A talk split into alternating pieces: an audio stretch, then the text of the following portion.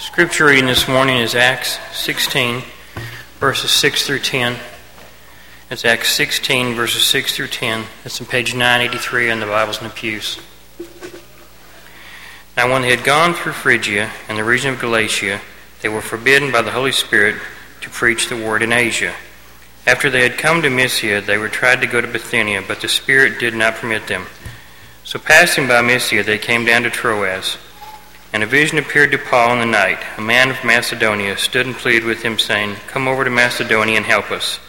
Now after he had seen the vision, immediately we sought to go to Macedonia, concluding that the Lord had called us to preach the gospel to them.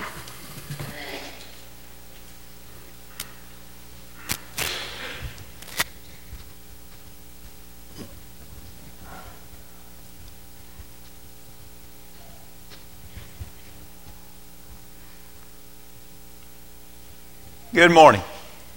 It is good to see each of you. If you're a guest, again, we welcome you. It does encourage us that you're here. We hope that we can be an encouragement to you also. Are we a church that makes disciples? Are you a disciple? Are you growing as a disciple? And have we come to the understanding that to grow as a disciple means that we also carry a burden within us to make sure that we're helping others grow also? It's not enough to evaluate ourselves and say, "Oh, I must be doing good. I attend a church that's an A B C church. I attend a church that the attendance is good. I attend a church where the building is adequate. I attend a church where the contribution meets and fulfills the budget. I must be doing okay, and the church where I go, we must be doing okay. Everything's okay." And not that those things are not important, but friends, if we have emphasized now for six times, what we want to do is make sure that we understand a much deeper understanding of what discipleship is.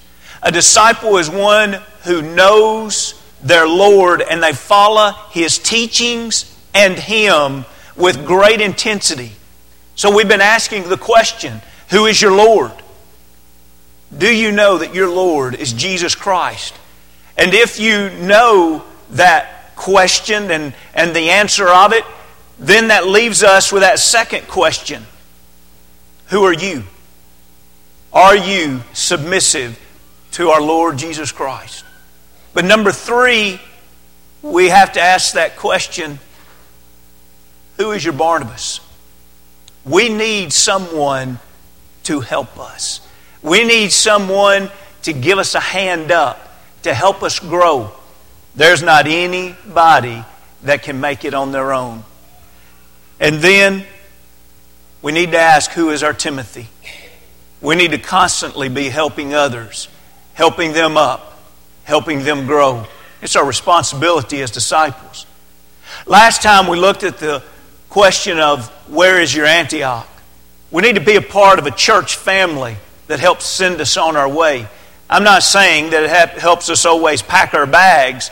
I'm saying that it helps us in a day-to-day walk, that we're sent out from, from the gatherings of the congregation. We're sent out, encouraged to live, to grow, to serve our Lord. And today we want to ask the question, where's your Macedonia? Perhaps the motive behind that is very important because it would move us to our Macedonia. All of us that are old enough would remember nine eleven. The tragedies of that day and the flight in Pennsylvania where the men and perhaps some of the women on that flight, as the nine one one calls were coming in, it became very evident that they knew what was happening. They knew from the other aircrafts and airlines what had happened. And so they decided that they wanted to save whatever landmark was becoming the target from this plane ever reaching that. You remember the phrase that has been well known since then was the moving words that moved them into action after their plan was made was, "Let's roll." Well, before that, we see that Tom Burnett also, as he was making plans and talking with individuals about joining them in their efforts to take the plane over, he made this statement. All of us are going to die, but some of us are going to do something about it.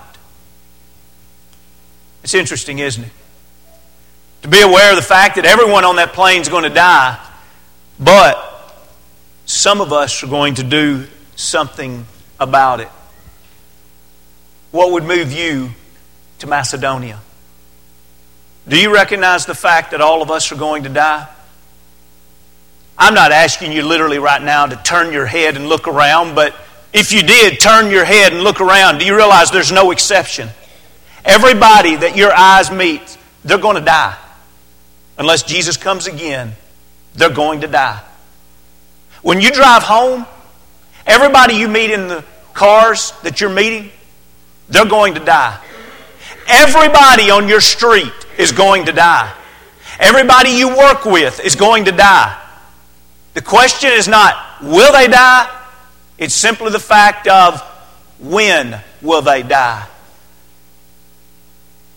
And you know what God gives Christians? He gives them a Macedonia. He gives them a great commission. Go into all the world and preach the gospel to every creature. Why? Because that is the saving gospel that changes people's eternity. How awesome is it to think that we've been invited to a Macedonia. We've been invited to a place where we can take whatever abilities and resources that God has given us and we can speak a good word for God. We can do acts of service that people will see our good works and glorify the Father which is in heaven. The one that can change their eternal destination, because they are going to spend eternity somewhere. When you look at Paul and you say, how is it that he was always ready to go? No doubt, he was ready to go to Macedonia because he knew everybody is going to die and some of us are going to do something about it. Today, would you join Paul in that? Would you join Paul in that effort to say, I'll be one of the ones that's going to do something about it also? Now, did you notice in the reading today how that vision was sent to Paul? Have you ever had to make a real difficult decision and you weren't really for certain what the right answer was? And and maybe, I know surely most of you have probably said, I just wish God would come down and tell me the answer. Haven't you said that before? I just, I, I want to do what's right. I want to do what's best. I just don't know right now. I just wish God would come down. And then we see a story like this. We see a story in Acts the sixteenth chapter where there in verse nine, God just sent a man in a vision to Paul and told him exactly where he wanted him to go. And you know, you and I might look at that today and we might say, see, Paul had it easy. I'd go to Macedonia too if it was black and white right in front of me, God saying, hey, come this way. But you know what I want you to see today is hopefully not only an appreciation for Paul because he was at the right place at the right time, because he had done a lot of other things right in the days and the weeks prior to that. And what the, the underlying message of all this is, is that all of us can have our Macedonia call. I'm not talking about a miraculous vision that would come to us like Paul, but all of us can have that understanding of what God's will for us in our life if we can learn to put ourselves in the right places, just like Paul had learned to put himself in the right place. I think back to times in my life where I didn't know where to move or what to do. But I can look back now and I can see clearly God's call and God's work in my life. Today, if you don't know exactly where you are spiritually or where you need to be, will you study this lesson with an open mind? And when you, will you study it in a sense to give up self? And will you agree that you want to be in the place where God can use you, where God can save you, where God can truly be your Lord, and you know who He is, and you know who you are? You're a child of His, and you're look, looking forward to an eternity with Him. With that in mind, I invite you into this study to say, well, what was it that put Paul in the right place at Troas so that he could have that Macedonia call? First, I think we need to go back to, keep in mind, this is toward the beginning of, of the second missionary journey. We need to go back to the end of the first missionary journey and the conflict that was taking place in Acts, the fifteenth chapter. If you have your Bibles open, it's nine eighty-one in the Bibles that's in your pew there. Look in, in Acts, the fifteenth chapter. Paul would not be standing here in Troas ready to hear this message to take the gospel over to the people that were waiting in Macedonia if he would not have, in a healthy fashion, gone through Acts the fifteenth chapter, because there's a lot of things that could have gone wrong in Acts the fifteenth chapter. Let's read verse one and two and get the setting here. He says, "And certain men came down from Judah and taught the brethren, from Judea and taught the brethren, unless you are circumcised according to the customs of Moses, you cannot be saved." Underline that in your mind. Word has come, you're going to have to do something that Jesus did not teach. And unless you do that, you cannot be saved. Can you imagine Paul right now saying, Paul's right there. You're telling me that now in the church we have a doctrine that did not come from Jesus, and we're telling people that they can't be saved unless they do something that did not come from Jesus? How would that sit with you? Are we ready to listen to a Macedonia call to go help people if we're not really concerned about doctrine? Look what happened in verse two. "Therefore, when Paul and Barnabas had no small dissension and dispute with them, they determined Paul and Barnabas and certain others of them should go up to Jerusalem to the apostles and elders about this question." Why do you think there was no small dissension and there was a great dispute with them? Because they were trying to teach the doctrine. They were trying to change the teachings of doctrine as it relates to salvation. Friends, Paul was willing at that point to say, Paul's everything. It's not time for a second missionary journey until we get straight what the teachings of the Lord is. You need somebody to go down to Jerusalem and make sure we get to the bottom of what the teachings of the Lord is. I'll gladly be one of the ones that goes down to Jerusalem and gets to the bottom of the teachings of the Lord. Why is that so important? What's the big deal if, if Paul goes on a second missionary journey and he is there in Troas and he's invited to come over to Macedonia, and then what he teaches them does not save them? What good is that if you and I work and we serve, and we do not change the population of heaven? Our efforts should be to help people grow closer to God, not to simply put clothes on their back, food in their belly, or to give them a comfortable earth on which to live. No doubt, God calls us to benevolence. God, God calls us to humani- humanitarian acts. But God calls us to do all of these things because of our love for mankind that ultimately will lead them toward the Father. And if our actions stop at just simply the love of mankind, we have missed the greatest purpose of our work. You say, I, I, I'm a good father. I tell you what, I worked long hours. I, I worked sixty, seventy hours a week, and, and I provided for my children, and, and I got them to school where they needed to be, and, and I have college covered for them, and, and I tell you what, I'm a good father. Are you leading your children to heaven? And you can't claim the Good Father Award if you have failed them in the area that matters the most. Friends, do we understand? All of us are going to die, and some of us are going to do something about it. What is the use of claiming a Macedonia if when we get there, we don't have anything eternal to offer the people?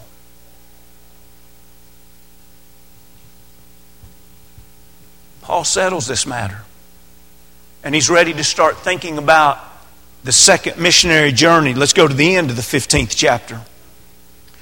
The end of the fifteenth chapter, we we pick up with this last paragraph in thirty-six. You remember the problems that he and Barnabas had. Let's just read it quickly to get it back in our minds. Look here, beginning at verse thirty-six. Then after some days, Paul said to Barnabas, "Let us now go back and visit our brethren in every city where we have preached the word of the Lord and see how they are doing." Now Barnabas was determined to take with him John called Mark, but Paul insisted that they should not take, take him with them, the one who had departed from them in Pamphylia and had not gone with them to the work. Then the contention became so sharp that they parted from one another, and so Barnabas took Mark and sailed to Cyprus, and Paul chose Silas and departed, being commended by the brethren to the grace of God, and he went through Syria and Cilicia, strengthening the churches. We read that in one brief paragraph. What happened there? We have a, a mentor and, and a mentee, if you will. We have, we have a close relationship. We have individuals that have become close friends. We have individuals that love God deeply. We have individuals that no doubt love each other deeply. What has just happened right here? We have a very difficult time in the life of Paul and Barnabas. You think they lost any sleep over it? You think there was moments where Paul probably was, was just gritting his teeth and, and thinking, why is Barnabas being so difficult?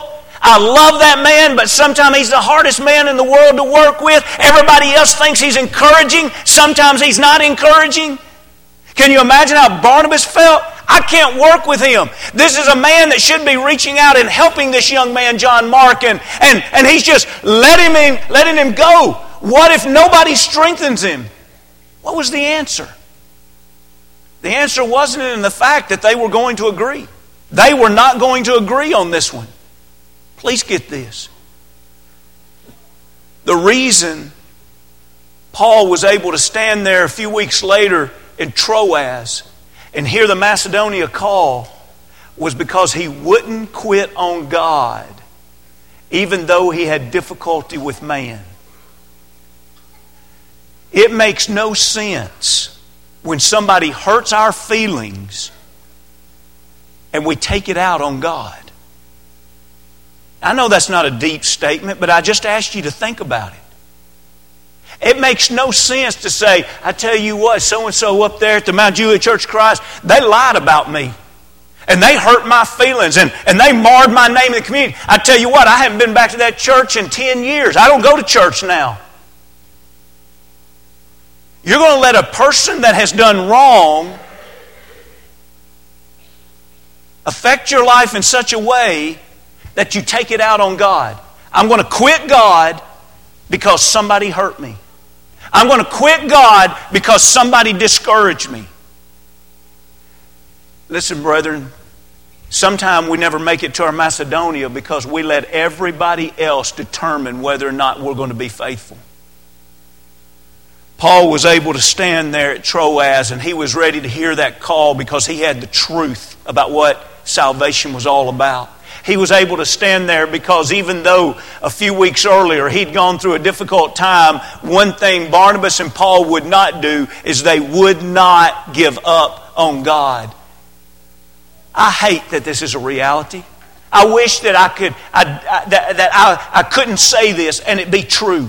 But you know what the reality is? There's not a person here that's not going to have some hurt feelings because somebody has mistreated them. We are in the midst of imperfect people. We sometimes say the wrong thing. We sometimes do the wrong thing. And sometimes it's an accident, and sometimes it's on purpose because we're sinful people. And if my idea is I'm going to stick around here and I'm going to serve God as long as everybody does everything just right, your clock is ticking, and it's only a matter of time that you won't be serving God. Everybody needs a Macedonia. Everybody needs a purpose in their life. But they have to be connected to God more than to any other source, or they will never reach their Macedonia. The last thing that I want you to see is just a geographical study, because it probably is the best part of this study. Look with me, if you will, the sixteenth chapter. I'd like for us to just kind of scan verse six, seven, and eight. And, and as we do this, uh, we'll see in between some of these slides a map, and I hope you'll you'll be able to read the map. And if not, I'll, I'll try to make references to it.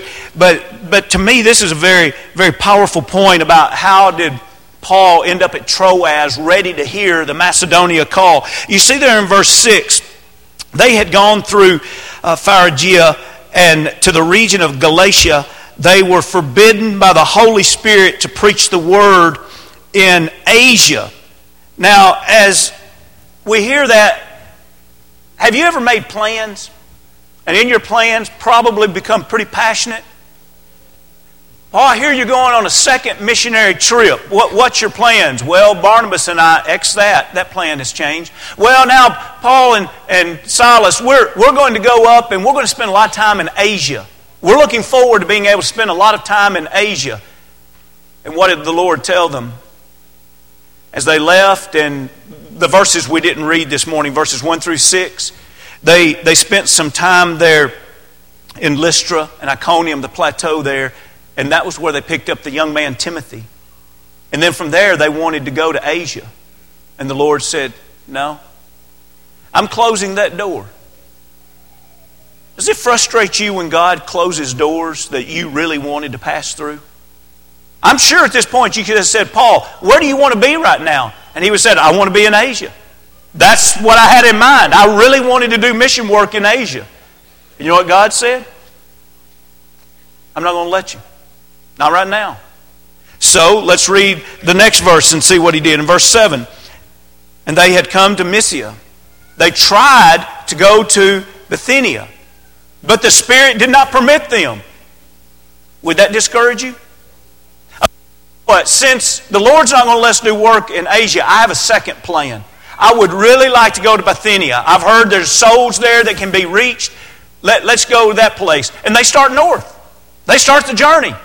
And the Lord says, by the way, you're not going to do that one either. Well, now he's running out of options of where to go. So now he goes due east. And notice, he comes down in verse eight to Troas. He's out of land. What has happened? He's gone about as far as he can go on foot. And still at this point, he doesn't know exactly where the Lord wants him to go. He just knows that he's going to continue moving until what? Until the Lord stops shutting doors and instead starts opening doors. When he stands there in Troas, that was literally the result of a closed door and a closed door, but a man who continued to move until the Lord opened the door. I don't think the Lord opens doors for many people that are sitting still. The Lord opens doors for people that are up and moving. And a closed door, even though it may kind of hurt our feelings, a closed door is not really all that negative. I think it's just God's way of saying, look around, because I really have something else in mind that I'd like for you to do at this time. What'd you learn today? Here's a few things I've learned from this study. Your Macedonia will probably manifest itself in the form of a need. Rarely is your Macedonia going to be a place. It's probably going to be a person. It's probably going to be a ministry. It's probably going to be a family. It's probably going to be something that is a continual need that you see cropping up around you. And then the question is, will you pass over to it to help fulfill that need? Number two, I learned that when God has shown you a need that you have the ability and resources to fulfill, that's probably your Macedonia. Number three, I learned that doctrinal issues and peer conflict, they shouldn't stop us. We need to figure out how to resolve the doctrinal issues in truth, and we need to figure out how to continue moving in spite of the peer conflicts. And number four, a closed door is probably God's way of showing you an open door. What ministry is your Macedonia? So I, I just don't know a ministry. Get involved. How many have you bumped into? Keep moving.